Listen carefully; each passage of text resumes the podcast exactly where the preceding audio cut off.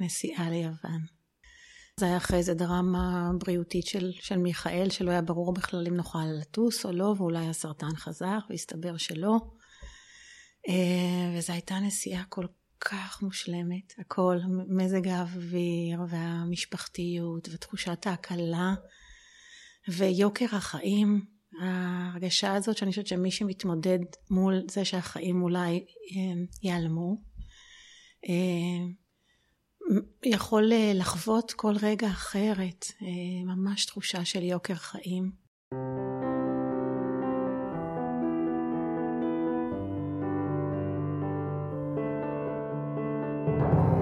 שלום, אני טלי אשר, ואתם על מי רוצה נס, פודקאסט שנועד להכיר לכם מקרוב את החיים לצד התמודדות נפשית.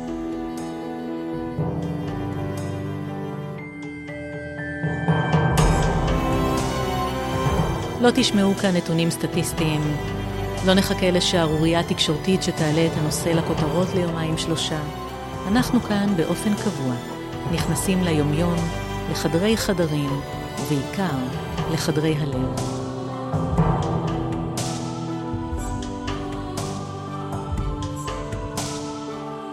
שקד קפלן מכירה את השכול מתקופת ילדותה, וזה שנים היא עוסקת בטיפול ומתמחה בהתמודדות עם טראומה. לצד הניסיון הרב משני צידי המתרס, משהו השתנה בה מאז האובדן העמוק ביותר שחוותה, כשבנה מיכאל נפטר מסרטן במהלך שירותו הצבאי. מאז מותו שקד חיה את היעדרו, ובה בעת חיה כפול, ונושאת בתוכה את מבטו של מיכאל, את אהבותיו ואת התשוקה שלו לחיים. היי שקד. היי. מה הקשר שלך לעולם ההתמודדויות הנפשיות? קודם כל, אני ילדה פוסט-טראומטית של מלחמה, אה, מאוד צעירה, הייתי בת ארבע, במקלט, אה, הפצצות, אה, בלי אבא ואימא, ילדת קיבוץ.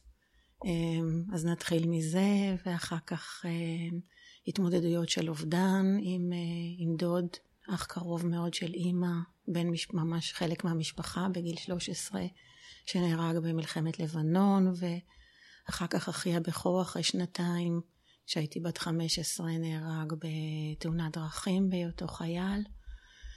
אמי חלתה ונפטרה מסרטן, ואחר כך בני הבכור חלה, לפני כארבע שנים וארבעה חודשים נפטר מסרטן, אז הרבה הרבה התמודדויות חיים. ונוסף לזה אני גם מטפלת אה, רגשית, אני דרמתרפיסטית, מטפלת בהבעה ויצירה ועובדת גם עם ילדים וגם עם מבוגרים אה, אה, מכוון פוסט טראומה וחרדה. את מתארת שורה של אובדנים. נכון. ועכשיו אני חושבת על המונח שהשתמשת בו בתחילת הפרק של יוקר חיים. כן. כמה החיים יקרי ערך. נכון. וכמה את, את מודעת לכך כשאובדן הוא משהו שנמצא בסביבתך ובתוכך מילדותך ולמעשה עד היום. נכון. כשנודע לך שמיכאל חולה בסרטן, איך את מקבלת את זה? אז קודם כל, גם עכשיו אני יכולה להגיד שככה שני, שני אירועים מאוד מטלטלים שחווינו, והמחשבה שאין בעצם מה שמכין אותך. גם, גם יש, אבל גם אין. זאת אומרת, נבנה, נבנית איזושהי היערכות פנימית כלפי דברים, אבל גם כל פעם הקרקע נשמטת, וההרגשה היא שזה לא יכול להיות, זה לא אמיתי. אמ, אני זוכרת את עצמי במקלחת, אה, כשעוד היה רגע לפני, כאילו ממש דופק, אמרת אלוהים, אתה לא, לא בזה, אני מוכנה הכל, לא בילדים שלי. סירוב, סירוב מוחלט לקבל את ה... שזה אפשרות בכלל. אין באמת אפשרות להתכונן לדברים לא, מסוימים. לא. אני חושבת שאולי הסכמה לזה היא חלק מהתכוננות שאני עכשיו מבינה אותה, שאני מסכימה, mm-hmm. שלא יהיה לי איך להתכונן, אז אני משחררת קצת. זאת אומרת, אולי דווקא הקבלה היא העדות לאיזשהו חוסן או לאיזשהו אה, כושר, כושר נפשי, אני מקבילה את זה לכושר גופני פשוט, נכון. של היכולת להתמודד עם הדברים. נכון מאוד, ממש. זה איזשהו מסע אה, מסקרן גם, לצד זה שהוא נורא נורא מאתגר. לא הייתי בוחרת בזה, וזה קשה לפעמים מנשוא, אבל עדיין יש שם איזשהו מסע שבו אני פוגשת דברים בתוכי שלא הייתי יכולה לפגוש, אני חושבת, בשום צורה אחרת. מה פגשת למשל? חשבתי שאני מאוד מאוד אה, פחדנית, תלותית, אה, שהחוסן שלי הוא מאוד אה, תלוי בעלי, בעלי איש מאוד, mm. מאוד חזק. חזק. וגיליתי אה, עולם שלם של אה, אומץ ושל אה, יכולת להתמודד. כמה ימים לפני שמיכאל נפטר והייתי במשמרת, והיה יום מאוד מאוד קשה, מיכאל גם אמר לי, אמא, אני מרגיש פעם ראשונה בחיים שאני על הסף, שאני כבר לא במקום בטוח. והייתי לג... לגמרי, לא בעצ... לגמרי בנתינה, לגמרי לא עסוקה בפחדים שלי. ואז שהלכתי, הוא חיבק אותי כזה ואמר לי, אמא, התעלית על עצמך היום. ממש מצטמררת לשמוע את זה. הוא זיהה שאת היית למענו. לגמרי. הוא זיהה שהרחבתי את הגבולות של עצמי. ויצאתי מהם. והמשפט הזה מלווה אותי. זה נשמע כמו מתנה גדולה שאת נתת לו ברגע הזה, אבל מתנה ענקית שהוא נתן לך. נכון. ממש. בעצם ראית את אימא שלך מתמודדת עם שכול. נכון. איזה שיעור היא לימדה אותך? אמ, אימא שלי הייתה אה, ממש אה, מרבה בשמחה, שלפעמים זה לא היה קל, אה, כי היא נפלה אחרי שאחי נהרג, זה היה, תחשבי, בשנתיים הפרש מאחיה, הצעיר שהיה מחמל נפשה, הוא היה ממש בן בית אצלנו. ושתי טראומות כאלה, אחת אחרי השנייה, והיא נפלה מאוד, היה לה מאוד מאוד קשה, אני זוכרת שממש הייתי מרימה אותה מהמיטה, ולא הכרתי אותה, כאילו הפכה להיות אימא אחרת, כאילו הייתה במצב שאני הרגשתי שהיא כמעט מוותרת על החיים. מאוד מאוד הפחיד אותי, הייתי נערונת, בת 15. ואז היא קמה, וברגע שהיא קמה, היא החליטה שהיא קמה. בחירה. בחירה.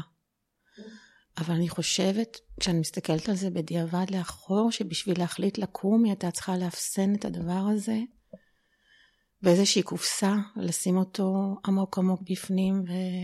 כדי להצליח. אה, והבית שלנו היה בית מאוד מאוד חי, מאוד מאוד שמח. צחוקים ושירים וסיפורים, אבל הכאב נשאר אה, מחוז מאוד מאוד פרטי של כל אחד. לא היה מקום לכאב במרחב הציבורי של הבית, במרחב המשפחתי. זה היה מאוד קשה. אז היא לימדה אותי, אני חושבת, את שני הדברים, גם לשמוח ביש, ומה זה המתנה הזאת בשביל אחים שאח שלהם איננו וההורים שלהם איבדו ילד, אה, להמשיך להרגיש ששווה להתק... ש... שלהורים שווה להתקיים בעולם, ש... שהמשפחה ממשיכה להיות שלמה. ועם זאת גם למדתי דרך השלילה, וממש מיד אני זוכרת שאמרתי לרן כבר בדרך מבית החולים, אמרתי לו, אצלנו זה יהיה אחרת. אני ממש מבקשת, ואני, כאילו שאצלנו זה יהיה אחרת, שאנחנו נוכל גם לכאוב ביחד, לא רק לשמוח ביחד. אני חושבת על זה שאתם כאחים שכולים, בעצם מההתנהלות של הוריכם קיבלתם אה, זכות קיום. קיבלתם תיקוף לכך שאתם יכולים להמשיך להתקיים ושאתם אה, סיבה מלאה בפני עצמה נכון. כדי להמשיך את ההורות ואת התא המשפחתי. נכון. וזה משהו שבוודאי לקחת, ו, ואת אומרת, אבל האפסון הזה בקופסה, את הבנת שיש כאן משהו שדורש תיקון. כן. באיזה אופן את עושה את זה? אה, שאלה, ואני גם אה, בחמלה אל עצמי למקומות שאני לא מצליחה לעשות את זה, ואני יודעת שהילדים שלי בטח יוכלו לגדול, אולי לא עכשיו, אבל...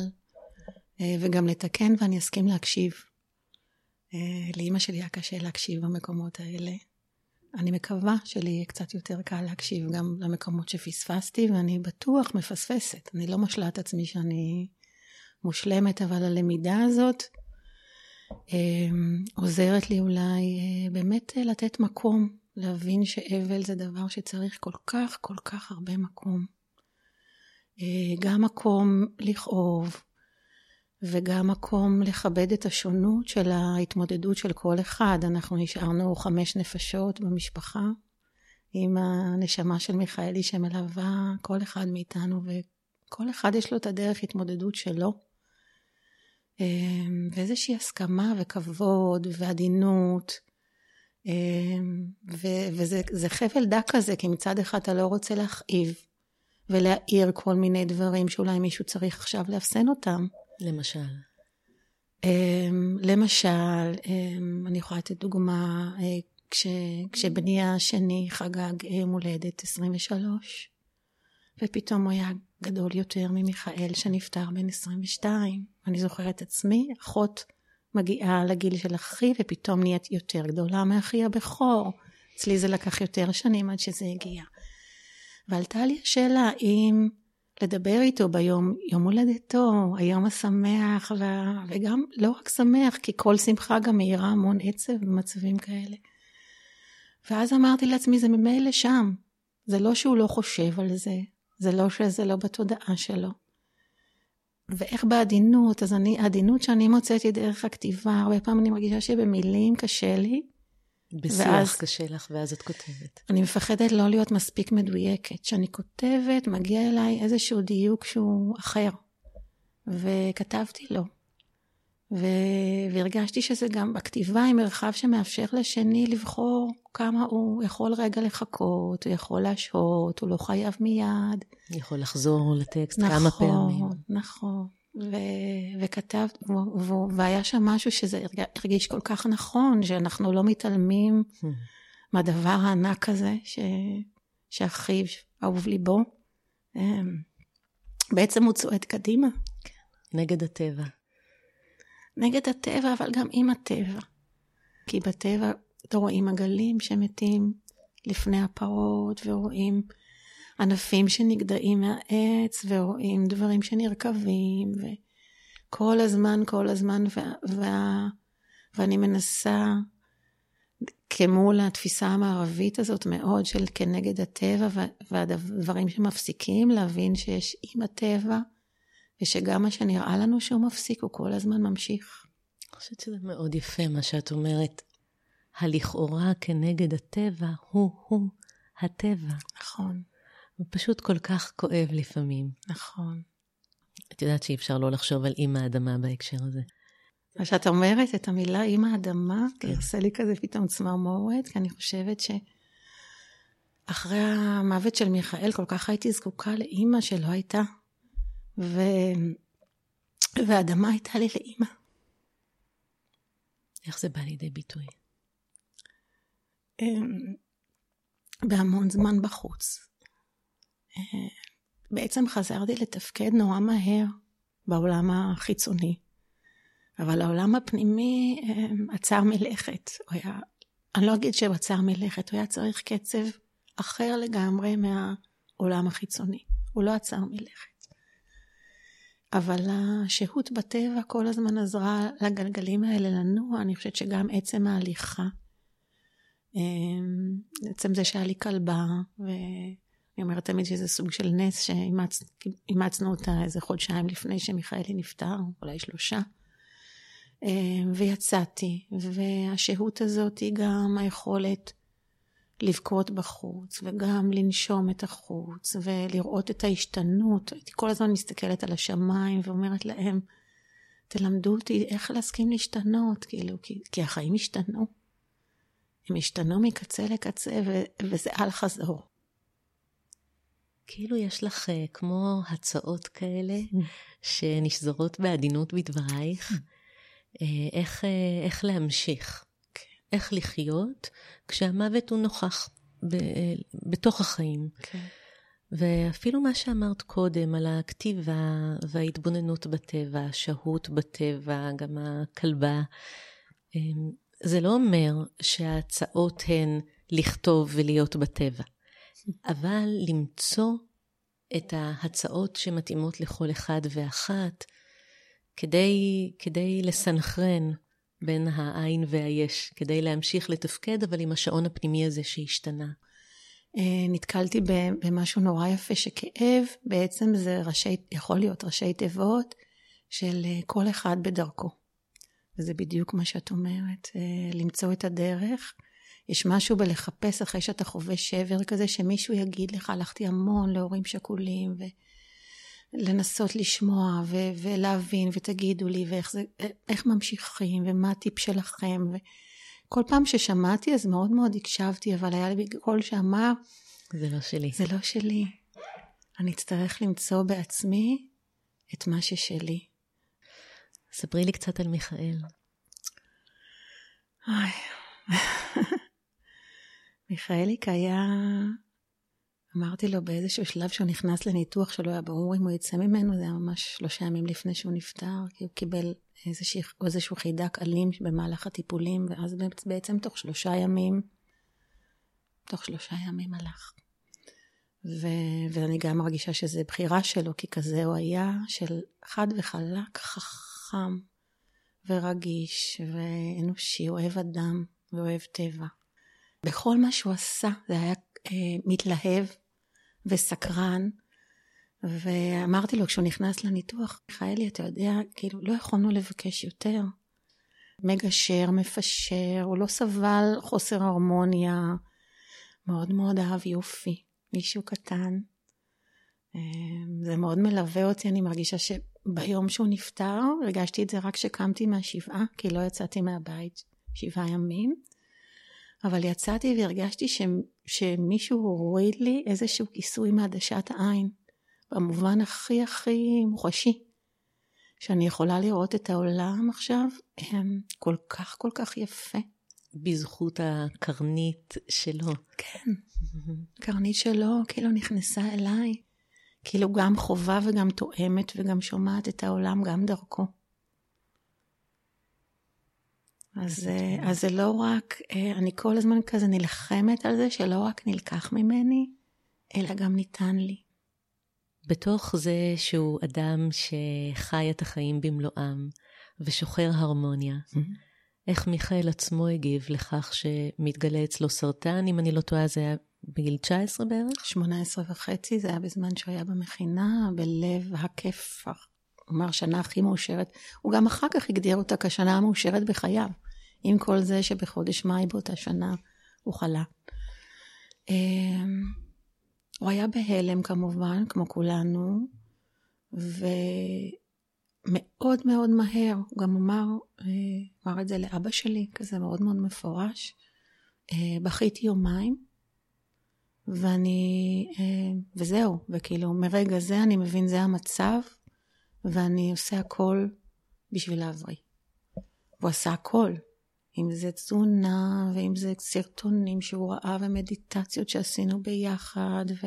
כל דרך אה, שיכלה להיטיב, הוא כן, נקט בה. חברים, חברים, חברים, חברים. כל יום היו באים אליו חברים מהמכינה, זה היה גם אה, כל כך מרפא עבורו, הדבר הזה שהחברים שם בשבילו, ותמיד הם אמרו, אנחנו יוצאים מחוזקים, כאילו היה לראות את הפנים של אנשים נערים בני 18 נכנסים למחלקה המטולוגית, לשקט, לדממה, ל... יש אה, חמש דרכים לשטוף ידיים לפני שאתה נכנס, ואתה צריך להסתכל ולעשות את כל הפרוצדורה. ו... ואני כזה מלווה אותם לחדר והם מבועטים. ואז הם יוצאים ומלווה אותם החוצה, תמיד הייתי מחכה גם בחוץ, שיהיה להם זמן שקט, או, או רן. ו... וכזאת הקלה, והם אומרים, וואו, כמה כיף היה להיות פה. Mm. איך מיכ... מיכאל... הם פגשו את מיכאל, לא כן, את המחלקה ההמטולוגית. וואו, אנחנו יוצאים כל כך, מחו... אנחנו אופטימיים, אנחנו כאילו כל כך מאושר... מאושרים שבאנו ואנחנו היינו פה. ו... סרטן זאת מילה מאוד כללית, כן. שהיא מכסה הרבה מחלות וגם הרבה דרגות חומרה של מחלות. כן. כשהתגלה הסרטן, איזה סוג בשורה קיבלתם? אה, שזה סרטן דם, שיש לו קמיה.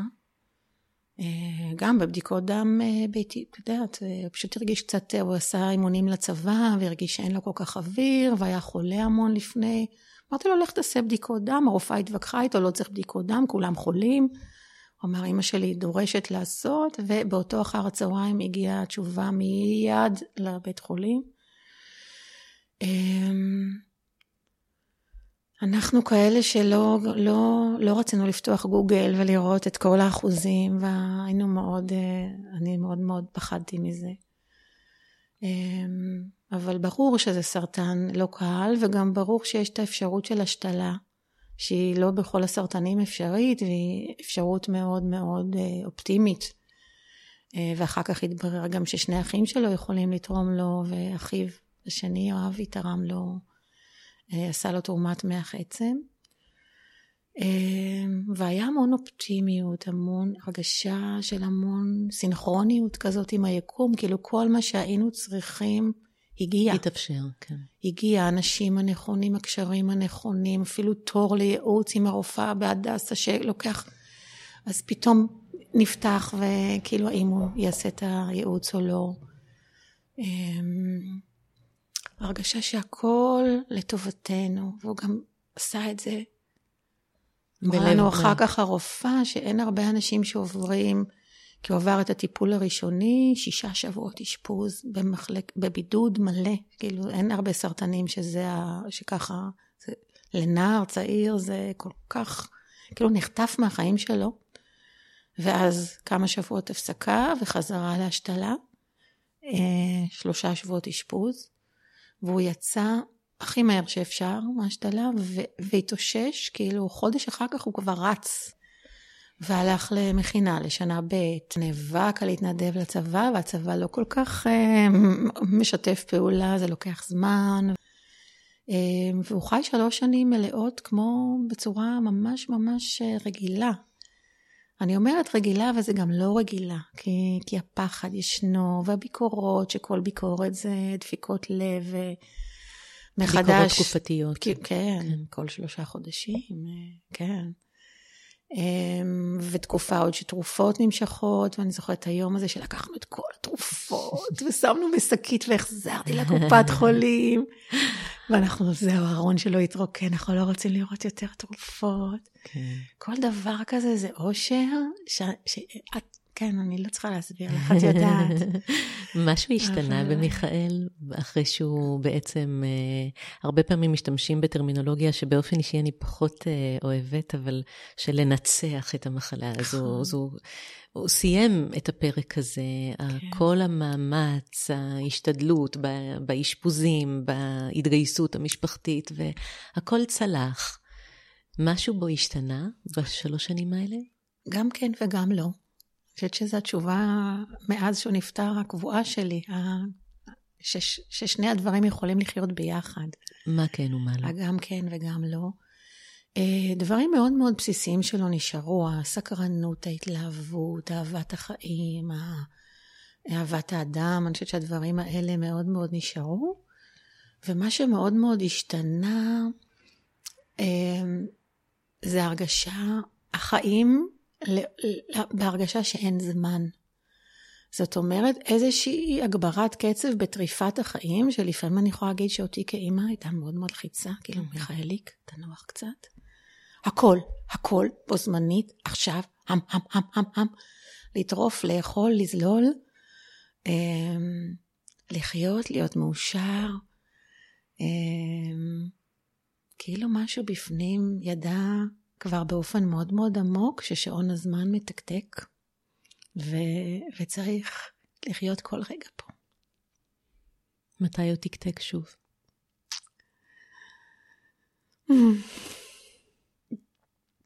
בעצם, ב...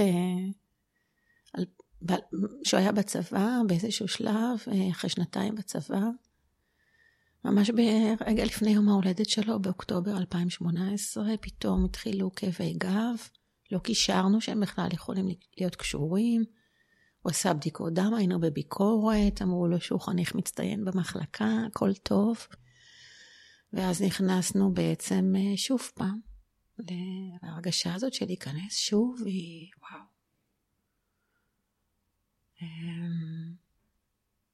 אמ, עוד פעם מחדש, הכל נשמט מתחת לרגליים. זהו, ו- ומחדש טיפולי, ומחדש מנסים להבין, ו- ולא הרבה זמן, אני אומרת, כי חודש לפני שהוא נפטר הוא רקד באינדי נגב, הוא נורא נורא אהב לרקוד, ואהב מוזיקה מאוד מאוד מאוד.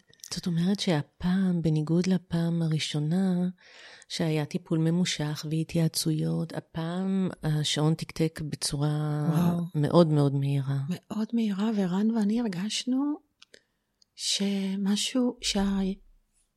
יקום לא איתנו באיזשהו מובן, כאילו משהו נפרד. זהו, שום... הסינכרון הזה שהיה הסינכרון, קודם, ההרמוניה כן, שהזכרנו, זהו, פתאום, עכשיו זה כבר כאוטי. פתאום שום דבר לא עובד, פתאום כל דבר מסובך, פתאום יש זיהום פה ויש זיהום. הכל נתקע, הכל... אמ, ועם זה אני יכולה להגיד שבתוך בתוך הרגעים האלה של להיות איתו שם, אמ, איזה מתנה קיבלנו. בכלל אני חושבת לפעמים ש, שבתור ההורים אנחנו לא זוכים משלב מסוים של בגרות של הילדים שלנו להרבה רגעי אינטימיות עם הילדים שלנו. אנחנו צריכים ממש לדוג אותם. ואני, זה מין נחמה, את יודעת, אני מוצאת לעצמי כל הזמן סוגי נחמות, ואני אומרת לעצמי, אה, שבועות האינטנסיביים האלה שזכינו להיות, את יודעת, זה אחד על אחד בחדר בידוד, רק אנחנו והוא, כאילו אחד מאיתנו, רק כל פעם כאחד בבית, גם שומר על האחים שלו. ממשיך עכשיו, לקיים בית. בדיוק. ו... ואיך אנחנו אה, אה, זוכים לכל כך הרבה אינטימיות, לשיחות נפש, לנעימות, לאיש שהוא כל כך נעים. הרבה אנשים שהם חולים הם כל כך הופכים להיות בלתי נסבלים. והוא, עם כל כמה שהוא חולם, אני יכולה להגיד על שלושת שבועות האחרונים של חייו, שממש הצלחתי להבין את המושג מואר. הייתה, הייתה סביבו כמו הילה של אור. הייתה לו גם חברה, היה בתחילת אהבה חדשה, והוא היה מאוהב נורא נורא, איזה זכות זה למות מאוהב. כל מי שנכנס לחדר, תודה רבה, כל אח, כל אחות. כולם נראו לו יפים וטובים, אבל זה לא היה בכאילו, זה היה משהו כל כך, כל כך אני לא יודעת איך להסביר את זה במילים. אני חושבת, זה משהו כל כך עמוק בזהות שלו. כן. ואותנטי מאוד. וגם את, שקד, אה, מביאה לכאן קול מאוד אה, טהור במובן הזה של אה, הכרת הטוב, לא כן. כסיסמה. כן. אני יכולה להגיד לך שכמי שפוגשת מקרוב התמודדויות קשות מאוד, אני חושבת שפיתחתי איזו חיישנות להכרת הטוב כקלישאה ולהכרת הטוב כאמת שדרכה חיים. מה שאת מתארת, גם, גם בדברים שאת מעידה על עצמך וגם על מיכאל, שזו הכרת הטוב במובן עמוק מאוד, אולי הדם שלו לא היה בריא במיוחד, אבל מה שזרם לו בעורקים היה מאוד בריא. נכון. ו... וזה קול ש... שגם את מביאה לכאן, ואני חושבת שהוא הוא... הוא מלמד שיעור מאוד מאוד גדול. כן. כן, וזה גם משהו שאני מרגישה שבאיזשהו מובן גם צוואה וגם ירושה. איך תקבל ירושה מהילד שלך, זה, יש בזה משהו כל כך קשה. אבל מצד שני, לא לקבל את הירושה הזאת, זה עוד יותר קשה. כאילו, אוקיי, זה כבר קרה, אז יש פה ירושה שאני יכולה לקבל. בהינתן שזו ירושה מבנך, כן. הוא גם ירש את זה ממך, והוא גם מוריש לך את זה בחזרה. כן. ואיך נראה הבית אחרי? אמ, יש המון אנשים שאני שומעת שחווים את זה שהבית אה, נשבר והתפרק. אמ, אני לא חווה את זה ככה. אני חווה את זה שעברנו ועודנו עוברים. כל הזמן, זה, זה, זה כל הזמן בהווה. אמ, שבר מאוד מאוד גדול, אבל בתוך השבר הזה יש איזשהו נס, נכון? אנחנו מדברים פה על ניסים של, של שלמות, היא שלמות חדשה ואחרת. אמ, אני חושבת שחמישתנו חיים אה, מתוך, מתוך הרגשה יום, לא יודעת אם יומיומית, כי לפעמים כן, אה, בתוכו יש רגש, רגעים של הרגשה שהכל מתפרק, אבל רוב הזמן אה, זה מאוד נוכח וחזק ש, שמשהו מאוד מאוד שלם בתוך הדבר השבור והסדוק לחתיכות הזה. גם מיכאל נורא נוכח בשיח היום, המון המון דיבורים מזכירים עליו. אותו. מזכירים אותו כל הזמן, ממש ברמה שבועית יומיומית. אמ, גם הלכנו ביחד אה, לטיפול משפחתי, וגם כולנו כותבים. אז, אז הרבה, אני חושבת, מהביטוי שלנו מתאפשר בכתיבה. איך חווית את הסביבה? גם במהלך המחלה היו שתי אפיזודות, בעצם אחת ממושכת יותר ואחת מאוד מאוד דחוסה, וגם אחרי מותו. מה התאים לך, מה הועיל לך, בא לך בטוב מהתגובה הסביבתית, ומה פחות, מתי הרגשת שאולי את לא מובנת, או שיש ביקורת, או מה פגשת? טוב, הכל מהכל, אפשר להגיד. אמ, קודם כל, בזמן המחלה המון המון תמיכה. גם אנחנו חיים ביישוב קהילתי, ועזרו לנו ברמה הטכנית של אוכל. וואו, אין, אין בכלל מילים. אה, חברים שהגיעו, ו...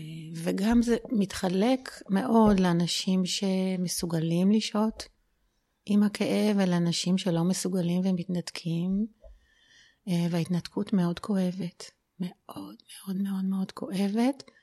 אני יכולה להגיד שעברתי מסע למול זה, והיום אני יכולה כבר להתבונן על זה בצורה הרבה יותר חומלת.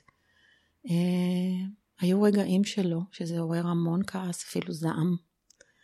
אמ, וגם השתלחויות מילוליות שאני היום... מצידך? ב... מצידי, שהיום בדיעבד אני אומרת, וואו, אם הייתי יכולה לבחור שאולי הייתי יכולה לעדן אותן, או אה, לגלות קצת יותר חמלה בתוכן, אבל משתדלת לחמול על עצמי גם, אה, שזה מה שיכולתי באותו הרגע. אני חייבת רגע להגיד לך שזה מרגיע אותי. זה מרגיע אותי לדעת שכעסת. כן, מאוד.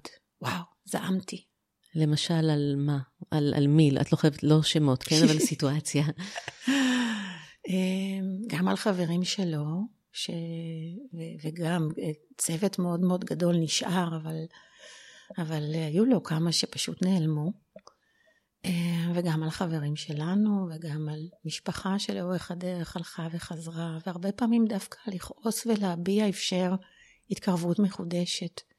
כי אני חושבת שלפעמים לא להגיד ולהשאיר את זה כאנרגיה דחוסה כזאת, לא מאפשר לדברים לזוז. זה מאוד פולני. מאוד, מאוד מאוד. והמשהו הילדי הזה של להוציא את כל הכעס, גם אם הוא מביא באותו רגע למשבר או ל... אמ, אשם מאוד גדול מהצד, מאפשר בכל זאת, אה, ואני חושבת שיש בי גם משהו ש, שאחרי שאני כועסת תמיד, אני... שוכחת. משח... בדיוק, אני מסכימה לשחרר, יש איזשהו משהו ש... ולהתחיל מחדש. יכולת באמת אה, להטיח באנשים או לומר להם, זה לא בסדר שנעלמתם, כן. זה לא בסדר שאתם לא כאן איתנו? כן, זה כואב לי, אני עצובה, אני כועסת על זה, אני, כן, כן. לקח לי זמן. אוי, נו, שקד, אז גם כשאת כועסת, את בעצם מדברת על עצמך לפי הספר. לא, לא, לא, גם איתך, אתם. כן, לא, אני לא קדושה. את חווית, אה, מעבר להיעלמות, שהיא קשה בפני עצמה, חווית גם אה, ביקורת או שיפוט או עצות אה, שלא במקום? היה גם משהו כזה או שפחות? אמ, ביקורת פחות. עצות כן. אמ, מאוד מאוד לא התאים לי בשום שלב. אה, איזה מהירות אנחנו, אני מסתכלת גם על עצמי, איזה מהירות אנחנו רוצים לתת עצות לאדם במשבר. אמ, הייתי זקוקה להקשבה, הייתי זקוקה, וזה גם מה שאני מנסה בטיפולים לעשות, לחבר בעצם את האדם ש... לכוחות שבתוכו. זאת אומרת, אני תמיד מאמינה שיש איזשהו קול פנימי, כוח פנימי מאוד מאוד חזק, שגם ברגעי משבר מאוד קשים, אדם יכול לחזור אליו והוא יעזור לו למצוא את הדרך. אמ, אז כל מי שעזר לי בזה, אה, זאת הייתה עזרה אפקטיבית. זאת הייתה העזרה הכי הכי אפקטיבית. וגם דברים טכניים, אנשים לפעמים לא מעריכים, אומרים מה כבר אפשר לעשות. אבל הדבר הפשוט הזה של להכניס עוגה. לא של... לשאול. פ... לא לשאול. פשוט לייצר את העזרה הזאת. מי שלא שאל ובא כן. והביא. Uh, תקשיבי, יש לי, יש לי פנקס של תודות שהוא ילך איתי עד יום מותי. על עוגה, על על הסעה, דברים לפעמים על... פצפונים, על שיר ששלחו לי. Mm. קמתי בבוקר וחשבתי עלייך, הודעה כזאת. לפעמים אנשים מחפשים דברים נורא גדולים לעשות, ולא צריך. הדברים המאוד מאוד קטנטנים האלה של הנפש שלי עכשיו רגע אחד אה, עם הסבל שלך, ופשוט איתך במשהו פצפון, זה מספיק. את יודעת שאני חושבת על תקווה, שאנשים לפעמים מנסים לתת תקווה אחד לשני, וזה תמיד מרגיש, משהו בי מאוד מתקומם. כשאנשים היו אומרים לי גם בשבעה וגם אחרי, יש לך עוד שלושה. זה עצבן אותי, אתם לא תגידו לי שיש לי עוד שלושה, אני יודעת שיש לי עוד שלושה ילדים, תאמינו לי.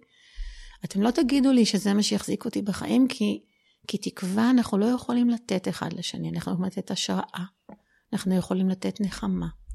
תקווה היא נובטת מבפנים, והיא יכולה לצמוח אחרי שאנחנו נותנים מקום. וכשאנחנו נותנים מקום גם לכל מה שלא, אני מאמינה שהנפש של התקווה זה רגש כל כך כל כך עדין ומופלא, והוא צומח לפעמים בקרקעות כל כך צחיחות, וכאילו אתה אומר, איך יכולה לנבוט פה תקווה? לפעמים, אבל היא נובטת. אני לפעמים חושבת על זה, זה דומה למה שאת דיברת uh, קודם לכן על הטבע, שאחרי שריפה יש uh, נביטה מחודשת. נכון. אחרי שריפה רואים הר חרב. כן. אבל אז יש uh, גדילה מחודשת. והתגובות שאת מתארת uh, של הסביבה, את מתארת תגובות מקטינות. של אפילו להגיד, תהיי חזקה, כן. זו, זו תגובה מקטינה, כן. באופן פרדוקסלי. כן. לעומת תגובות מגדלות. נכון. של נראות, נכון. של הנכחה, של כל קשת הרגשות, וגם של uh, להביא מרק. כן, ושל מגע. לפעמים אני אומרת, לא צריך, אנשים אומרים, רגע, אבל מה אני אגיד? אתה לא צריך להגיד, תבוא ותחבק. תן חיבוק אמיתי. תן, אתה מרגיש, אני חושבת שאתה, שנמצאים במצבי משבר, החיישן הזה למה שאמיתי ולמה שלא אמיתי, הוא הופך להיות מאוד מאוד חזק. ושאדם פשוט איתך, אתה, אתה לא צריך יותר מזה, רק באיזשהו אופן ש, ש, שנכון אה, פשוט להיות שם עם זה. שקד, משהו התעצב בך כמטפלת בעקבות אה, לכתו של מיכאל? מאוד. אה, אני חושבת שגם, את יודעת, קשה להפריד מטפלת מאדם, כי אני חושבת שתמיד המטפל הוא, אתה מביא לטיפול את האדם שאתה. הלוואי שכל המטפלים היו זוכרים שקשה להפריד בין המטפל לאדם. אני חושבת שזה אולי דבר ראשון. אני מטפלת שמרגישה מעט מאוד מחיצות. אמ, אני ממש אין, אני הרבה פעמים בכלל לא, אני לא מרגישה שאני, זאת אומרת, אני כן המטפלת, אבל ברמה האנושית המאוד מאוד בסיסית, אני תמיד מרגישה מאוד מאוד קרובה. אה, לא תמיד, אבל אני, אני שם הרבה פעמים.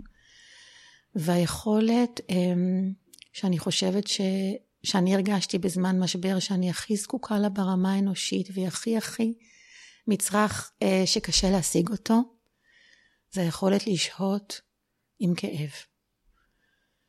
אמ, כל כך מהר, כל כך מהר אנשים וגם אני, אני לא אחרת. אנחנו רוצים לתקן ולרפא ולשנות ולהצמיח ולהוליד ולהדוף וכל המילים האלה. והיכולת של פשוט לקחת אוויר ונשימה ולשהות עם הכאב היא אוצר ש... שלא יסולא בפז. היא ממש, יש... לפעמים זה כל העבודה. אה, ולפעמים בחדר הטיפולים פשוט להיות עם הכאב, בלי לרצות אה, למש... לקדם את העניינים קדימה. זה כל מה שאדם זקוק לו. וזה משהו שהשתכלל אצלך? כן. בשנים האחרונות. כן, מאוד, מאוד, מאוד. אני חושבת על זה שאני, עם כל כמה שעברתי לפני, אני נהיית יותר ויותר אמיצה. וזו מילה שחדש לי להגיד על עצמי. כי תמיד, מי שאני קטנה, אני אומרת, אני פחדנית. אני מפחדת מגבהים ומכל מיני אקסטרימים. ו... אבל uh, אני מגלה איזשהו אומץ במחוזות הנפש. Uh, אני חושבת שהכתיבה, בכלל אומנות, כל, כל, כל דרך, ואולי יש אנשים שגם דרך הבישול, או, אבל uh, זה, זה שדרך רכה, ככה לפגוש את זה בלי שזה יכריע אותך. בעצם בזכות הכתיבה אנחנו נפגשות, נכון? אמרת לי שבעקבות הספר. גם, אבל בזכותך, טלי, כי ברגע שקראתי את הספר שלך, את ספר השירים המופלא בעיניי, אמ, קודם כל הרגשתי את, המח... את המחיצות האלה נעלמות, כל אחת מאיתנו עם ההתמודדות שלה, אבל uh, הרגשתי כל כך קרובה, ושאת כל כך, uh, שאנחנו כל כך דומות באופן ש... שגם האומץ להסתכל על מה שאין וחסר, וגם כל הזמן הנכחת היש, שזה גם נורא נוכח אצלך בספר. וכשקראתי את זה אמרתי, האישה הזאת, אני, אני רוצה שהיא תראיין אותי. אני, אני יכולה להבין, קודם כל תודה כמובן, וגם אני יכולה להבין את ה... גם אני מרגישה את הדמיון הזה בגישה. כן. את רוצה לקרוא לנו ש... אה, רישום מתוך uh, ספרך שנקרא רישומי נפש, לכן אני uh, משתמשת במונח רישום נכון. ולא שיר. שמתי לב שכשאחזתי בספרך, הציפייה שלי הייתה לספר שירה שמדבר עם צילומים, שילוב. ואז הדבר הראשון שהבחנתי בו זה שהטקסט לא מנוקד. נכון, לא מנוקד ולא מפוסק. אמ, שזה בעצם משהו שקרה אינטואיטיבית בתוך הכתיבה, שפשוט בתוך הכתיבה שלי, שהספר אמ, מתעד ככה את השנתיים הראשונות של האבל, הם פשוט נשרו, כאילו הרגשתי שהם, שהם פשוט מפריעים לי בכתיבה, שאני עוצרת ושמה פסיק, או, זה, זה לא נכון.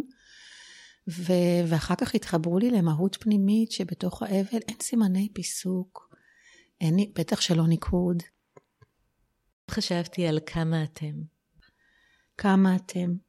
חמישה? חמישה? שולחן לחמישה מרגיש טעות במספר. אנחנו שישה הרי. כל השלמות מלאת הפגמים והיופי. בתוך המספר שש אחוזה מלופפת. את יודעת שאחרי שרז אחי נהרג, אה, אני חושבת שבמשך שנתיים או שלוש, אימא שלי לא יכלה לערוך את השולחן, זה היה התפקיד שלי. הייתה אומרת לי, אני לא יכולה לספור צלחות. תספרי אותן את. כן. וגם אנחנו עד היום, אה, אני רואה את, רן, כאילו הרבה פעמים, רגע, הוא מכניס... מתבלבל כן, בספירה. הוא מכניס את הצלחות, מוציא את הרגע, יש את הרגע, כן. למרות שכבר עברו מעל ארבע שנים. יש לך רישום ש... פותח בשאלה מה שלומך, שהיא שאלה כל כך מורכבת, שאני מניחה שנשאלת פעמים רבות. Hmm. מה שלומך? מה שלום הבנים? מה שלום רן? מה שלום? מה שלום? איך אפשר לענות על השאלה מה שלום במצבים רדיקליים? ואני חושבת uh, על דבר נוסף, שגם אם לא שואלים, זו בעיה. נכון. אז אנחנו נעשה עכשיו דואט פואטי. אה, אנחנו נקרא אה, את הרישום שלך סביב השאלה הזו ואת השיר שלי. אז שלך מתוך הספר רישומי נפש, ושלי מתוך הספר החיים שלנו סוף. התחילי את. איזה זכות לנו. מה שלומך? לא תיארתי לעצמי כמה עומס יכולה לשאת בתוכה שאלה פשוטה, מה שלומי? הלוואי הייתי יודעת איך להתחיל להסביר לעצמי. שלומי רוטט ומשתנה, מתקרב ומתרחק, מתכווץ ומתרחב, מתפזר ונמוג. לשלומי אין יכולת להגדיר את עצמו. לעתים נאבק, לעתים נושם, מתבונן. הכל משנה צורה. דבר לא קבוע שלומי מהרהר. לעתים זה מבעית, לעתים מנחם. שלומי משתאה כיצד אי שם בזמן האמין שניתן לכווץ אותו לכדי כמה מילים. מה שלומה? הייתי רוצה להגיד שטוב יותר, שרואים אור בקצה המנהרה. לומר שמצאנו קצה חוט, לענות כן, ברוך השם, לתאר את העלייה אחרי הירידה, כי אם קשה, סימן ש, ואם באימונים, קל בקרב, ותמיד הכי חשוך לפני. אבל ממילא כבר פחות שואלים. וואו. שקד, איזה נס יש בחיים שלך? אמ, קודם כל המשפחה שלי. אמ, ודבר שני זה שגם מתוך הריק וגם מתוך הכאב וגם מתוך הדממה, כל הזמן נולדים דברים. לאיזה נס את עוד מייחלת? הדבר הראשון שאני חושבת עליו זה נכדים. תודה רבה, שקד. תודה, טלי. לעונג היה לי. גם לי.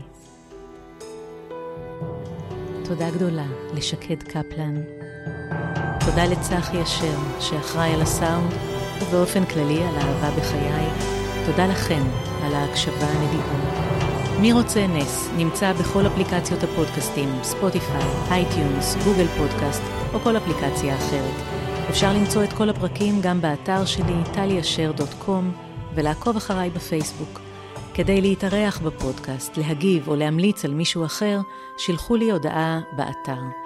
ועד הפעם הבאה, שיהיה לכם ולכן כמה שיותר נס.